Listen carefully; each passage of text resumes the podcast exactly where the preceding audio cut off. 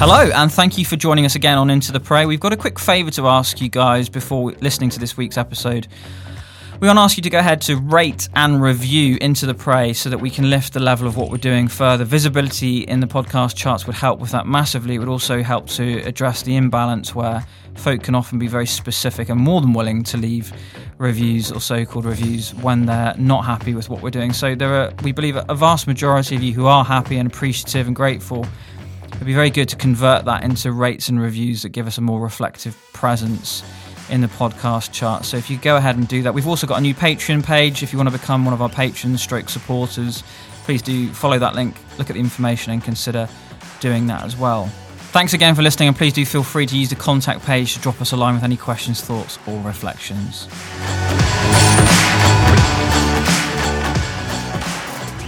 The devil wants that on the one half is the blessing camp, and on the other half is the repent camp. That's what the devil wants, okay, and that is what's happening. But actually, it comes back to this misunderstanding of what it means to, to know and worship and love a good God. Is that the blessing is the repentance.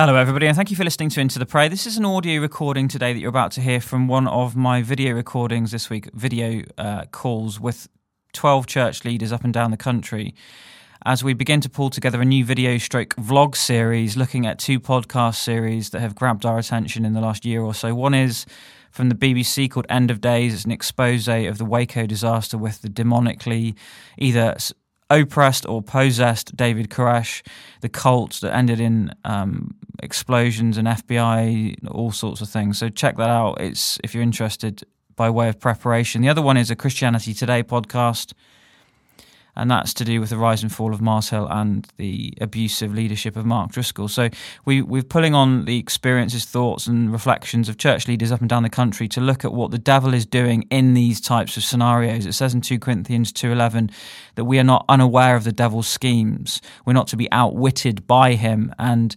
our production of this vlog series is in order to do that. It's to ensure that the church are not outwitted by the schemes of the devil, and I think that's what's happening. We we we'll we'll go into the detail of that in the vlog series themselves over on YouTube. So feel free to go ahead and subscribe there if you're interested in the content. The audio that you're about to hear today is from Melvin Tinker, and he's one of the church leaders that I interviewed. But I felt his contribution was so important regarding one of the biggest issues, I think, if not the biggest issue, when it comes to the dysfunction of the church, and that is repeatedly dealt with as though it was some kind of trivial issue that we can just kind of look the other way and pretend it's not a reality or sweep it under the carpet or just bend and whatever to the prevailing winds of cultural narrative. This is not one of those issues. This issue of um, authority in the church, spiritual authority, is of the utmost importance. And if you're a church leader who reads the book of Revelation and you read and maybe even read out loud the recurring refrain of He who has ears to hear, let him hear what the Spirit says to the churches. In my opinion, this is up there at the top of what the Spirit is saying because the consequences of ignoring what God is saying and has written clearly in His Word is literally, in some cases, deathly. And you can read an article in the show notes called The Death and Dearth of Spiritual Authority that I wrote a few months ago. We'll go straight over to Melvin Tinker now, and as I say, please do look out for the vlog series over on YouTube starting in the next week. If you'd like to support us, we'd be very grateful for that as we continue to make this media more accessible and at a higher quality for as many people as possible.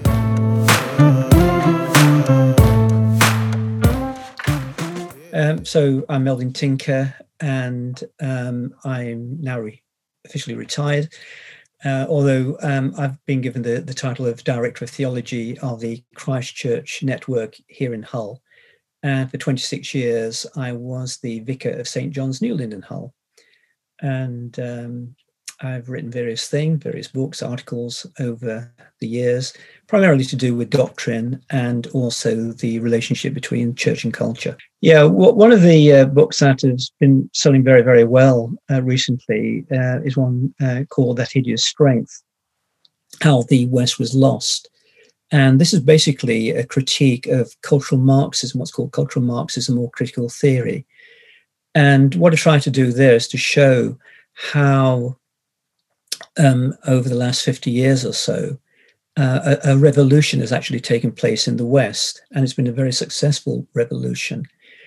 Um, and basically, what's happened is that uh, Marxist ideas are really now in the ascendant, uh, not only in academia, uh, but also through media and through marketing. And even though people may not have a, any idea of, of, what cultural Marxism is, um, the fact is we've all been influenced by it. So the whole thing to do with um, the woke culture, for instance, the notion of inclusivity, um, uh, the, the, basic sense that uh, of, of, what is now considered to be the, the, the norm, which one cannot criticize. You simply got to accept the cancel culture. All of these things actually flow from what's called cultural Marxism. So it's Marxism, but not in, in a sort of classical sense, which um, sees the overflow, uh, overthrow of uh, the ruling um, capitalist system, which is the, the root of all evils as far as Marx was concerned, by violent revolution, but but through changing culture. So instead of, as we're seeing politics as being the dominant thing, uh, the idea is you see culture, and culture shapes politics. Culture shapes everything, uh, the way we see, the way we think about things, and so the way we think about things now and see things uh, is a far cry from the way we used to, uh, say earlier on in the 20th century. I think to some extent, uh, or to a large degree, um, what we've seen in the 20th century, um, particularly in, in, in relation to the church, is, if you like, a feminization of the church. Uh, certainly, one of the influences of this is um, second wave uh, feminism, and uh, and behind and, and, related to that, of course, uh, the whole notion of uh, e- equality and, and, things like that. Much of which one would agree with. I have to say that. Um, and I think one of the reactions against this, and I think a negative reaction, um, by some churches, evangelical churches I'm thinking of now, um, is um, an understanding of male leadership, which actually isn't particularly biblical, uh, but really is actually it's it's um, it's simply mirroring um, a view of the world's understanding of what masculinity is, and it's a macho thing. It's a sort of John Wayne, Clint Eastwood uh, type of uh, masculinity, which is a, a million years, uh, million light years away from, say, the masculinity which is beautifully modeled in the Lord Jesus Christ.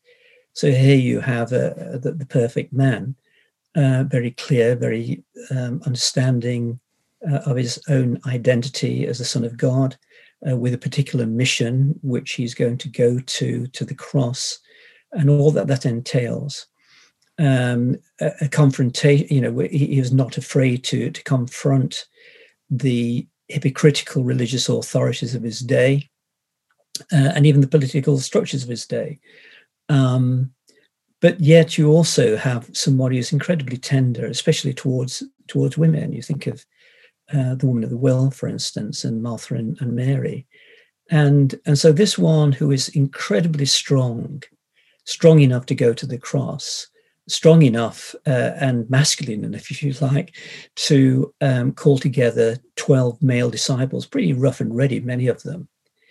Um, and yet he's also described in that those wonderful words from Isaiah that he's the one who will not break a bruised reed or snuff out a smouldering wick. And um, and and and that's in other words, here you've got a masculinity which is which is strong in its gentleness, if if I can put it like that, um, but over and against that reaction, uh, over and against, I think, um, what has been seen to be the feminization of the church, where uh, less and less men were coming to the church, um, increased female leadership of the church, uh, with in the Church of England, for instance, with the ordination of women to the so-called priesthood. Um, and I th- and I would suggest actually, I think um, in the charismatic churches where you you get the portrayal of couples it's the man and the woman, and in some cases, the woman that's actually the dominant one. You you get this uh, reaction, which I think we've seen with Mark, Mark Driscoll, of this a, a very aggressive, uh, macho um, portrayal of of so-called male leadership. Um, but as I said, it, is a travesty of male leadership that we have either with the Lord Jesus Christ or the Apostle Paul, for example. Um, so the complementarian position, which is the one I would hold because I believe it is thoroughly and totally biblical, is that male and female are equal but different, uh, not only bio, clearly biologically, physiologically, but also the way in which we're constituted uh, mentally. Um, the, the, way in which we're wired is very different, mm. and and this is uh, God's design uh, that men and women complement each other. Uh, I have men have certain strengths and and uh, and certain inclinations and so on, um, which are balanced by by the woman and so on.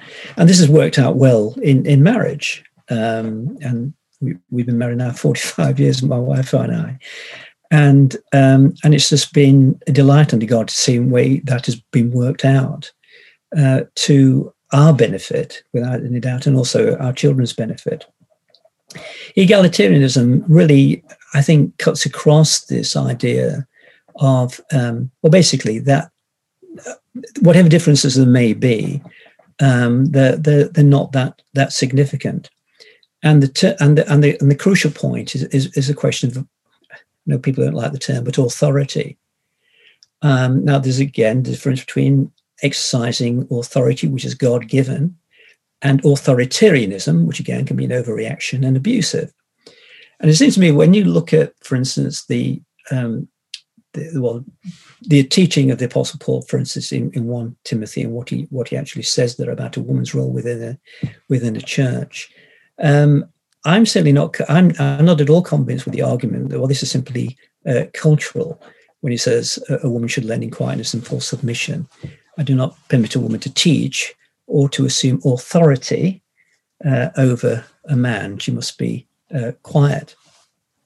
I don't think it's culture because really then goes on, you see, to go back to uh, Genesis 3, for Adam was formed first. So there you've got this, this structure in which God has ordered um, his universe and ordered um, uh, humankind for their flourishing.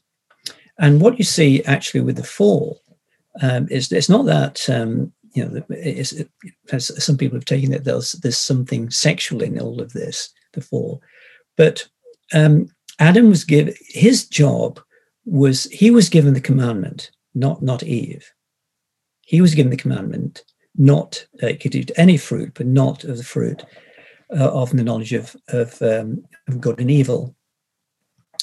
Um, so what happens? Well, the serpent comes along, and he t- he he he targets Eve, um, and then she engages in the dialogue with with the serpent, uh, which is fatal in, in and of itself. And while all of this is going on, you're asking the question, well, where's Adam? Well, the answer, I think, in, clearly is there. Is, is there in the Hebrew text. He's standing next to her, because she then turns and gives. So throughout this, instead of protecting, uh, which was his role, um, instead of uh, submitting to God's authority delightfully, which was his role, uh, what did Adam do? The answer is zip. He did nothing. And that was his major fault.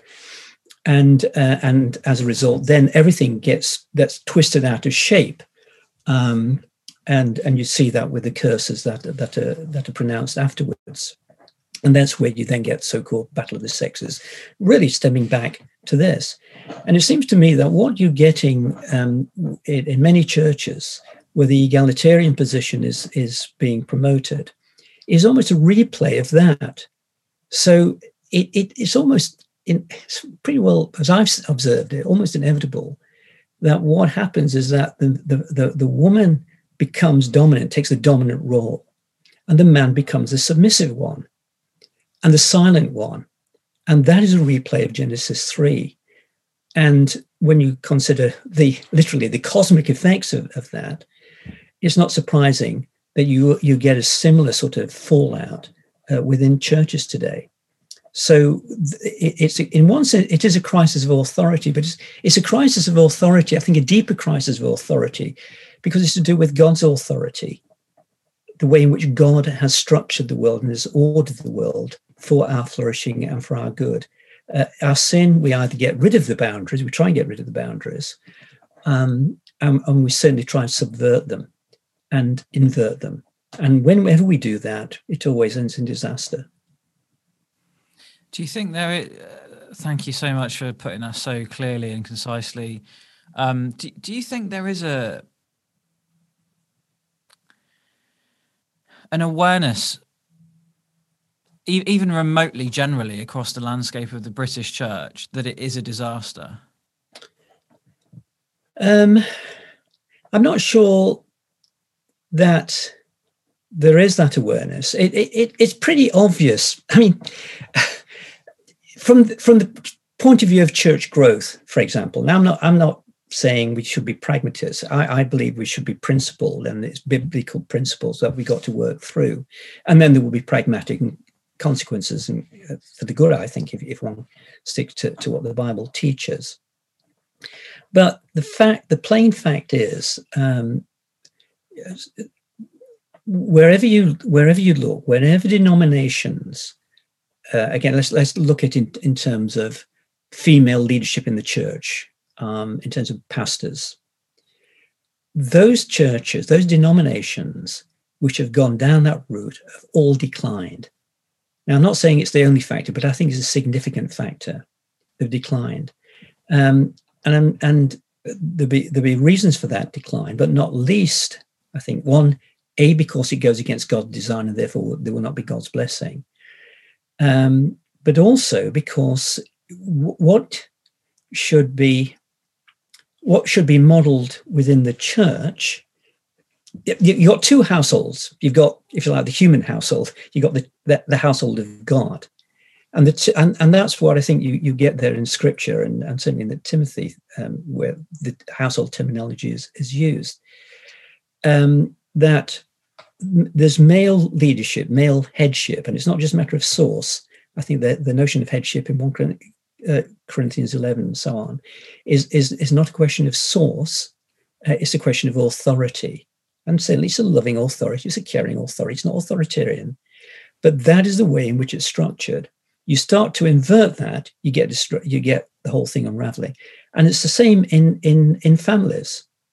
Um, and where you have either the absent father in terms of either not being around or he's left, you know, he's, at work all the time, or he abdicates his responsibility, he comes home too tired, he can't be bothered, then that's going to result in a dysfunctional family. So I, I think in, in both areas, we're, we're seeing um, um, a lot of damage being being done in the in the home because of of the inversion of that or the absence of the, the father or uh, in in the in the church. Um, but but i think the, the reason why some um, churches don't see it as a, as a problem is because they don't want to see it as a problem. Because to to to go down this route uh, or rather to go back to to what scripture says and goes back going back to god design is to go right against what um, what secular culture is saying um, uh, to some degree, um, and that brings the church into conflict with the culture, and and rather than um, you know uh, standing counterculture, um, it's much easier in the short term to go along with culture, but you pay the price for it and speaking again in a, in a church in church context, and uh, obviously coming from a Church of England setting. But my my observations have been this: that um, with with with female leadership, say at the local church level of, of vicar, or even at the level of say a bishop, female bishop, or whatever. Uh, and again, it's a generalization. There'll be exceptions, but as a generalization, there tends to be a sort of adoption of more of a male, certainly male authoritarianism adopted by the woman. And and so uh, which again I would suggest goes should goes against the nature and, and again just shows how corrupt it is. Um, so rather than uh, I'm not name names I could do, but but one's observed this that instead of there being um, you know you, it may be portrayed, oh, well, this is where you're going to get the gentle, kind, listening soul. I, I, I've, I found the opposite. There tends to be belligerence, um, a very hard, uh, hard-nosed attitude uh, towards people, and certainly to biblical authority, and almost bully, a bullying um, side to things. And that clearly is, is, is wrong.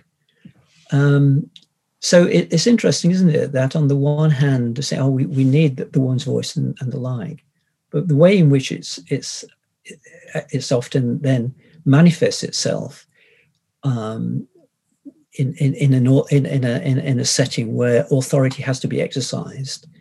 It, it tends to be over in, a, in an authoritarian kind of way. This is what you're going to do. Um, whereas I was, and of course, male men can behave like that as well. But it's, it's, it's interesting. I think that female actually adopt that kind of behaviour, which we would go, which, which would we would rail against. Um, whereas I, I, I think the, if you like, um, the, the, in the terms of the proper structure, and I'm all for. By the way, don't get me wrong. I'm not saying that there there are no female leadership positions within the church. Of course, there are, and um, we've always, uh, as we built a staff team uh, at our church, uh, I was very insistent that we had females on the staff. It's absolutely fundamental, and particularly when decisions were being made. And, and my wife has been great because, you know, there are um, women are able to see things and intuit things which Dumbo men can't do. And so that's the complementary side of things, of which I I have been, um, I'm sure, um, preserved from many disasters sim- simply a by the, the, wisdom of my wife and say well have you thought of it like this? Um, and also by other female members of staff which are absolutely valuable. But in terms of the way in which god has, has, structured things um, the if you, if you like the, the the well the primary ultimate authority is god. Um, and under that within the church structure it has to be male just on the on the female issue then authority which struck me though as you were speaking is the specific way that um, control and manipulation and often emotional emotional control and manipulation come into that mix um, where there is this kind of um, form of male authority spiritual authority but by the woman you know? It takes on it doesn't just take it doesn't just shift to become a, a kind of feminized version, I think it becomes something quite different. I think it, I think there's a control and an emotional, manipulative type of pattern. I've seen that. Um, I don't know if it's worth uh, meant talking about that in, in terms of how intimidating it can be, particularly if it's a spiritually charged demonic reality. And again, I think that's that's often the case. I, I don't particularly want you to talk about the Jezebel spirit or anything, but unless you want to. Um, trying to help leaders just to recognize what's going on this this what's going on in society that is spiritual and demonic and, and is often emotionally manipulative and controlling. To be on the lookout for that having, in, having infiltrated this general understanding of what the church is. Yeah. Yeah um yeah people do talk about the jezebel spirit you know referring to um well both the, the, the historical situation with um, Ahab, got that right, um, and uh, and Jezebel, uh, and Jezebel was from um, was a pagan queen, um, and in, and uh, really promoted Baal worship in, in Israel, uh, and Ahab. Um, again, was a weak king. So basically, you know who wore the breeches, if you like, in in that relationship, um, and and led to, to you know terrible disaster and apostasy and Elijah had to stand up uh, toward uh, against them. But then in the book of Revelation, again, there's this reference to to, to Jezebel being um, uh, sort of tolerated uh, within within the church. Now, I'm not quite sure what that means necessarily. Um, possibly, um, again, just allowing pagan practices and pagan thoughts to to infiltrate uh, and you know that this is a prophetess as well. Um, but I, I, would also suspect it, it has something to do with um, the, the, the way in which Jezebel's power uh, and influence would be exercised. So you, you see that again, going back to the historical Jezebel with with Ahab, uh, how she she she panders, uh, or, or, rather she um, yeah she sort of manipulates his weaknesses and his and his and his covetousness and um and say look you're the king. You can do what you want. And so you you know you got naboth's vineyard that dreadful incident there. Um, and and and one can can see again how that would work itself out uh, within it within a church setting, and I think that it, it, it, can go in, in two directions. I mean, one I've already mentioned, which is, if you like, taking on, if you like, the traditional male persona of, of aggressiveness, which again you see in Jezebel, but also the the sort of soft, vulnerable female persona, if I can put it like that. Um, and and a man can find it very difficult to you know, to, to respond to that if that is being used to, to get their way, if you like, in making a decision. Um, whereas if, if it was, if you like, if it's male on male, there tends to be, okay, let's have a robust discussion about this. Let's let's get it out in the, the, the open. You go hammer and tongues about it. Hopefully, at the end of it, you're still friends, but you've, you've got it out there. Um, and and I've been in a situation where it's simply oh yeah well that's a male way of thinking. And so again that that you know can put one at a disadvantage and and actually mess up the whole way in which a church can go forward in a healthy way in making you know godly decisions. I had an, i'll just quickly tell you this because it was what you've just said. I was i was out with mary and uh, we walked into this bagel shop in edinburgh the three of us. I had a mask on mary had a mask on and the other lady who's also called mary didn't have her mask on. She'd just forgotten. And we walked in and there was this woman behind and you walk in and you feel i felt felt it straight away. It was just an atmosphere of stress. And mm. we were we were barked you mentioned belligerence we were barked at. Mm. um even once we'd realized the friend hadn't got it on, it wasn't there wasn't enough grace. She was barked out. It was just it was shocking, really mm. was. And um, I was ve- I was so vexed, and this hasn't happened to me once during this whole COVID thing. Mm. We had to mm. go outside and wait, and then we, we to, for our order. Then we had to we were being barked by the same woman to to, to get away from the front door, which was effectively into the road. Mm. Anyway, I, I challenged challenged challenged as women. I felt so provoked, mm. and I asked I asked for a quiet word. I wasn't wasn't wanting a scene, but I was wanting to say, "Hey, listen, we'll never come back here. Do you want us to? Do you want me to take, explain why?" And she was doing this whole thing. So we were out on the street at this point, and she was just doing this whole thing where she was accentuating her distance, so she wouldn't. she was so she was like standing awkwardly away from me, so that it was impossible to have a quiet word. And um, no sooner as I started to have this conversation with her, she just broke down in tears. Mm. What was I supposed to do? Yeah, well, your, your natural reaction is to apologize and to be sympathetic and to, well, perhaps yours isn't. well, no, no, it was. It's no, I, I, I, the reason I was just thought I'd tell mm. you that story is because when you said that there about the way that women do that, sometimes mm. it's of course it's genuine and yeah. It, but it's a very powerful pull on the masculine heart and it, this goes Indeed. back to this yeah. goes back to the thing about jesus nature mm. we should have that about women whether it's lady being killed by a police officer or it's it's this sense of um the the, the role of men mm. with women more broadly yeah but, but, that's right there should be that sense of protection you know the protective nature and and again that goes back to the way god is you know. And that's the other thing by the way um i just thought about that. But um, with the feminization of the church you then get a feminization of god and it's no you know it's, it's a small step towards towards that that god himself is largely viewed in feminine terms. Now there are you know feminine you know I gather you like a chick, a, a, a woman's a, hen gathers her chicks, and and so on.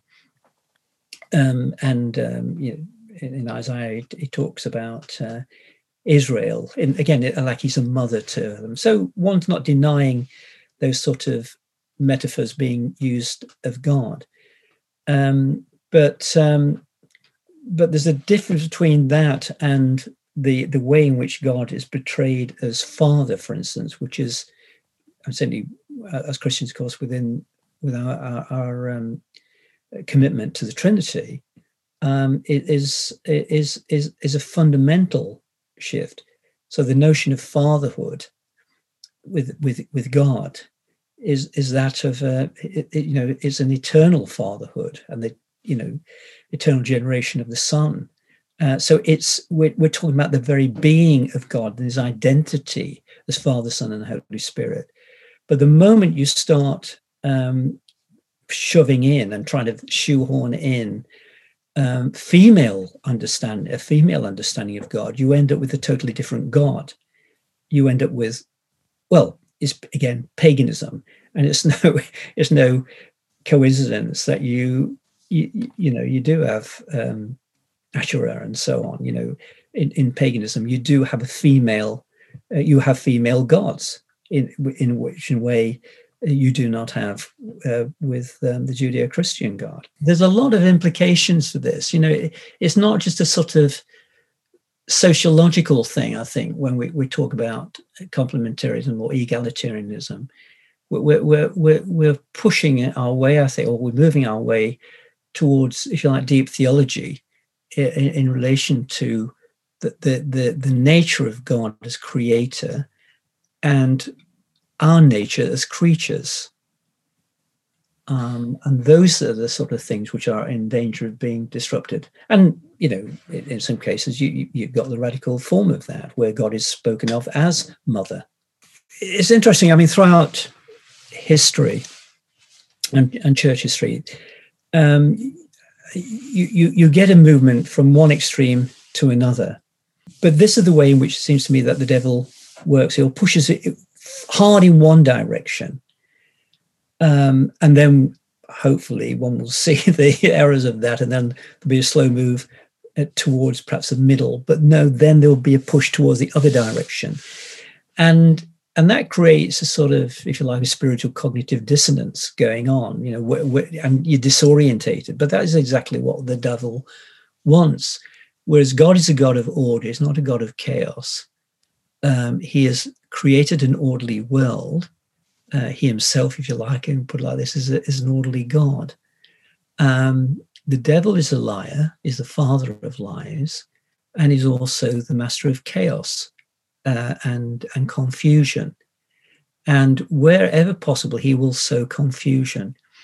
And, um, and what better way to do it than by pointing to extremes in order to get people to move to another extreme? So, um, on the one hand, you know, you have um, the of Mark Driscoll episode, um, and uh, people, you know, that ever will have us look at that and and so look, this is this is where your um, uh, your your um, complementarian um, theology, your Calvinistic theology leads uh, leads to um, this alpha male aggressive, uh, abusive, uh, uh, crude um, form of, of leadership.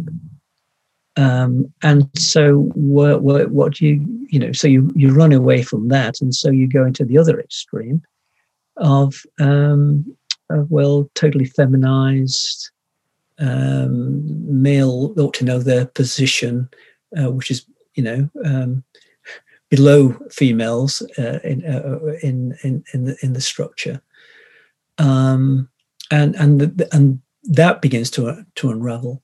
Whereas if we if we go humbly and joyfully and delightfully to God's revelation in Scripture, um, what what He presents to us is is is something which is good and which is wholesome and which is beautiful. And there are plenty of good examples you could point to, I think, and say, look, there, it does work. Do you think there's anything that even begins to get close to persuading you that egalitarianism is biblical? No, uh, there's nothing. There's not nothing biblical. Um, I mean, some of the arguments uh, I've read, which are just so weak, you know, so I mean, one by some notable scholar who I've got a great regard for. I won't mention the name, um, but um, looks at, for instance, the the list of um, women mentioned by the Apostle Paul at the end of Romans. You know, uh, in other words, look at all these women here; they're very significant and very important um, in, um, in in in the life and and uh, work of the church and the mission of, of the Apostle Paul. Um, and and then to move from there to say and therefore the next step you know the trajectory if you like of if paul had been around a bit longer he would have moved in the direction of egalitarianism very clearly and would have presented it well that's two two things really um, one it seems to me that um, that you, that's not a premise that's being justified and um, you, you've got to have a bit more evidence than that and I think if you, you know, you just look at a list of names, what let, us just be a bit more restrained in this. And what does this tell you? Well, it tells you, which no one's going to argue about, the importance of women in the life of the early church. Uh, and the importance of women in the life of the church now. You know, but but it doesn't mean it doesn't mean they can then move on to talk about and go on and say yes. Well, therefore, one can have women's leadership in, in, in, the church in terms of senior pastors and so on. It, it, it, it doesn't follow. It's a non sequitur. It's contrived at best and contrived, yeah. culturally informed at worst. And, that, and that's my concern that a lot a lot of um, a lot of guys are more culturally dictated to than than they realize. It's interesting talking about eschatological awareness, um, but I've been thinking more recently that where we're la- where we're lacking as a church is, is not so much thinking about the second coming of Christ, but it's much more to do with the ascension of Christ. Because we tend to move, if you like, from okay, we've gone to the resurrection, Jesus ascended, and the next thing is, in, in one sense, it's true, uh, is his return and the creation of new heaven and new earth. As if Jesus is not doing anything at the moment. no, the, the awareness we must have is that Jesus is Lord. It's not that he's going to be Lord, he is Lord. He is seated at the right hand of the Father. Um, he is working out all, um, you know, again, the book of Revelation, you know, the uh, um, the, the, breaking of this, uh, the seven seals and, and, and all that sort of imagery. Um, he is presently at work in the world, in salvation, and actually in, in judgment. It is Jesus who is doing this. It, it, uh, the, the, theological term is, is the mediatorial kingdom. The Father has handed this over to his Son, and he is working all these things through now for his glory and for the sake of his bride, the church. So I, I think where the gap is now is a failure to, to realize Jesus is Lord, submitting to his kingship and his lordship. We're in his kingdom. And the trouble is, I think if one focuses, if you like, too much on the, if you like, the second coming and, and that dimension, the eschatology, um, it, it can leave, it, it can appear to leave a bit of a gap, a bit of a void, which has then got to be filled with something. So either it's going to be filled with crazy ideas, or it's going to be filled with um, basically the the world, the world's ideas, you know, so whatever the, the cultural um, topic of the day is, that will come flooding in. And we, we fill that, that gap, if you like, between Christ's first coming, resurrection, and his second coming with all these other things, rather than realizing that that gap actually doesn't be filled by anything. It is filled at the moment by the risen and ascended Christ, who rules his church by his word um, through his spirit. Um, and and that is what we've got to get back to. Christ is Lord. Every part of this universe is his. Um, he is immanent. Um, he, he, is present by his spirit. Uh, bodily, he's in heaven, ruling um, at, at, the right hand of his Father. But by his spirit, he's he is uh, he is he is at work um, and this church need to realize that and submit to him as Lord and his word and his presentation of what is, uh, rather than either filling it in with our own crazy ideas or simply allowing it to be filled in with the world's ideas. It reminds me there what you're saying about Thomas Good. I don't know if you read Thomas Goodwin, Heart of Christ, and his. Yeah. Oh, yeah. that that's that was the. I mean, I when I read the Dane Ortlund book, I went straight to the source and read yeah. Goodwin himself. You know, with what you get with them, with with the Puritans, John Owen, and so on, is this strong sense of the the the the glory and the majesty of the ascended Christ. He's not disappeared in view, out of view. Um, and and of course, when you look at the the letters Revelation, you know, um, it's the it's the risen and ascended Christ who is moving amongst the lampstands. He is present.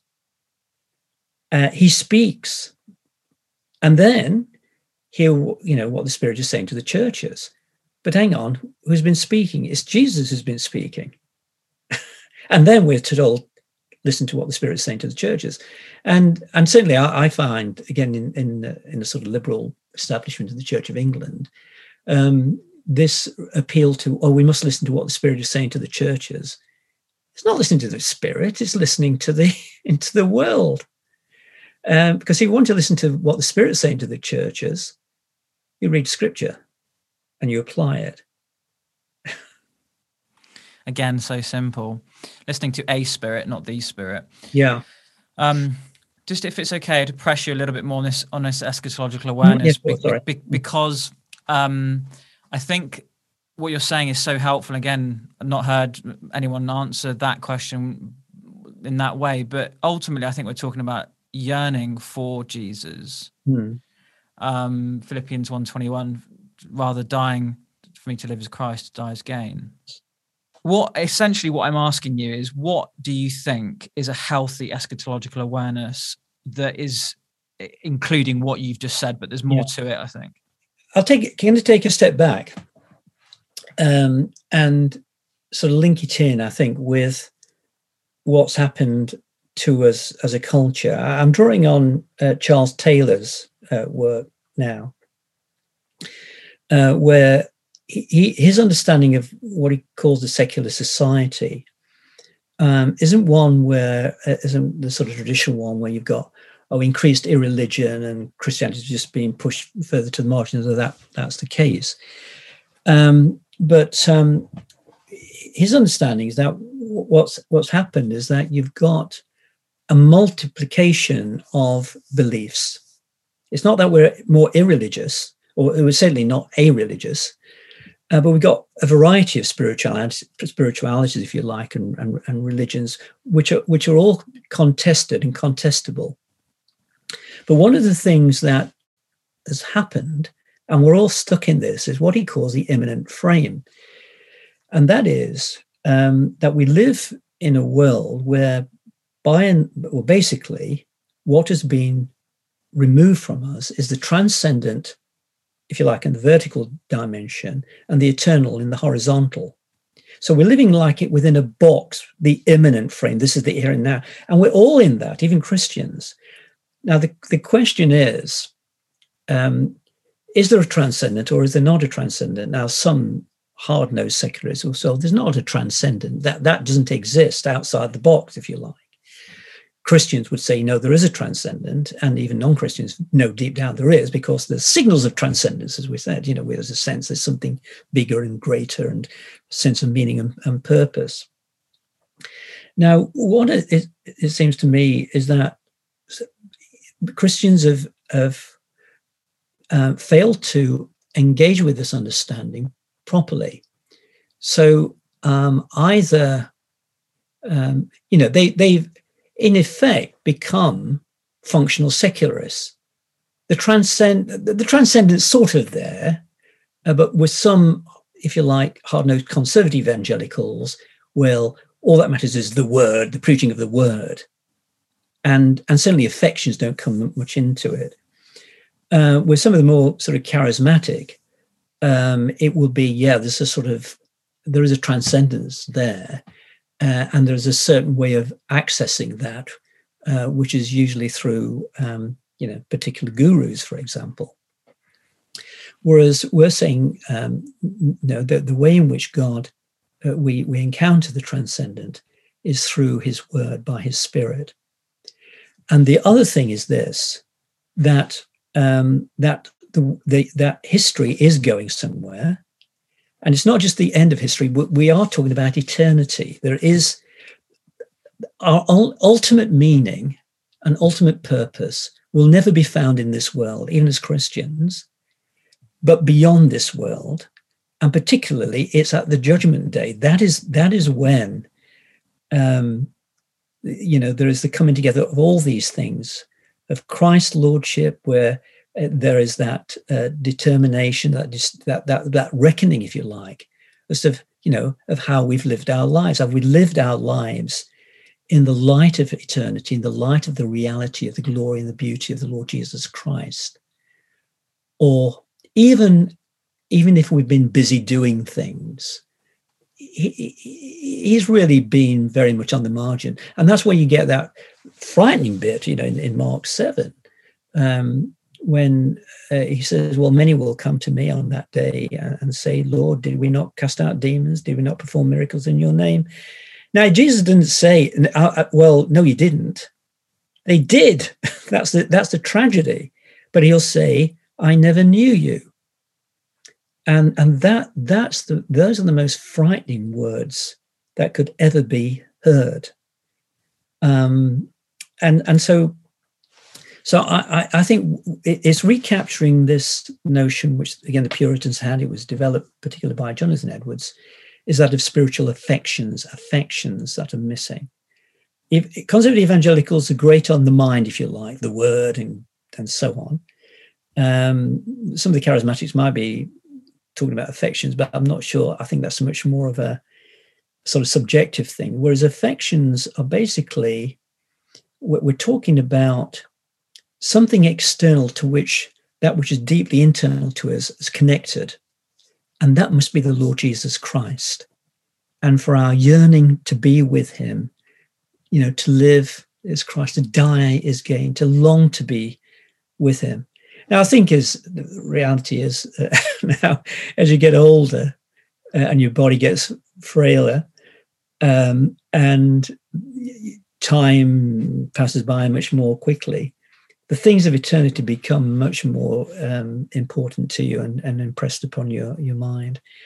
But at the end of the day, I, I guess uh, if I want to sum up the problem, I would say with the church in the West, and I'm thinking, okay, in in uh, in the UK, it goes back to something David Wells wrote back in the early 90s uh, in his book God in the Wasteland. And the problem is this that God has become weightless, weightless. Um, now, the what we're presented with of God in the Bible is that of the notion of His glory, kabod, which is linked to the idea of weightiness. And basically, I think we've got a weightless God. it's there in our worship services, it's there in our thinking, it's there in our conversations, the way in which we're shaping our values and, and, and what we think is important in life. God, for all intents and purposes, needn't be there. And we need to recapture a sense of the godness of God, the greatness of God, the majesty of God, certainly the sheer mercy of God.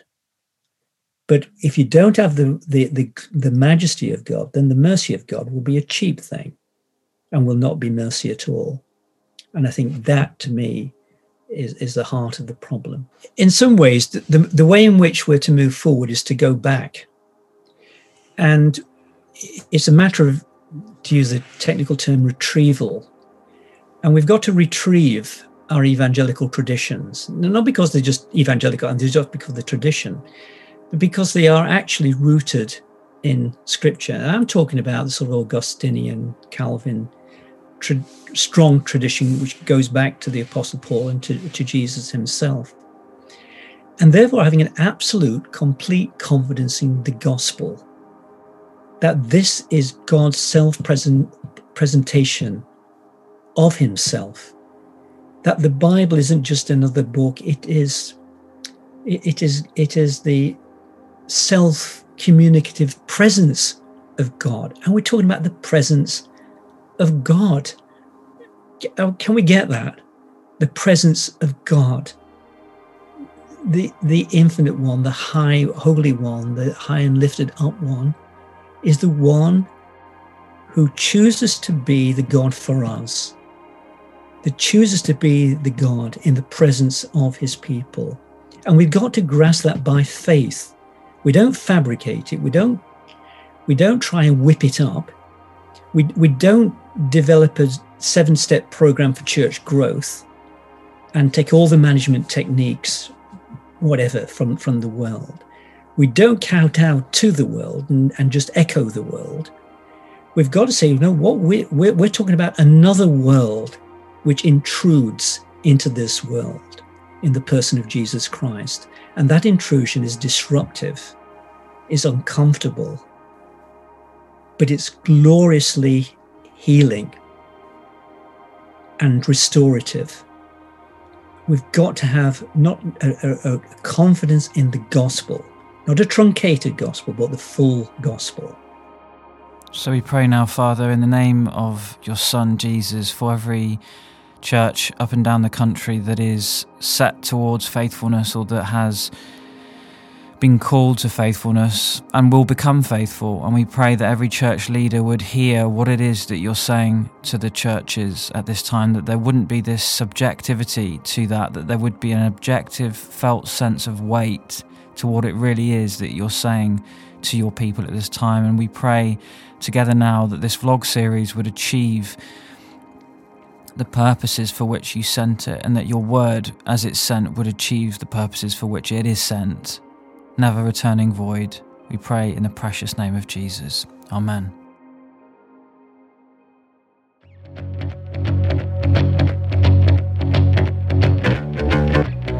Thanks everybody for listening to this episode of Into the Pray. We trust that it's been a comfort and inspiration as well as perhaps a, a provocation towards the number one goal, which is faithfulness to the Lord Jesus. If you want to get involved with what we're doing, we've got a new way now of trying to encourage that more intentionally. Go ahead to the show notes and check out the link to the Patreon page that we've got up. Perhaps, perhaps it would be good for you to get involved in that, not just only for a financial um, contribution, stroke commitment, but also towards developing relationship. We're open to that with people, obviously within reason. So go ahead, check that out. And until next week, let's continue to pray Maranatha above all things.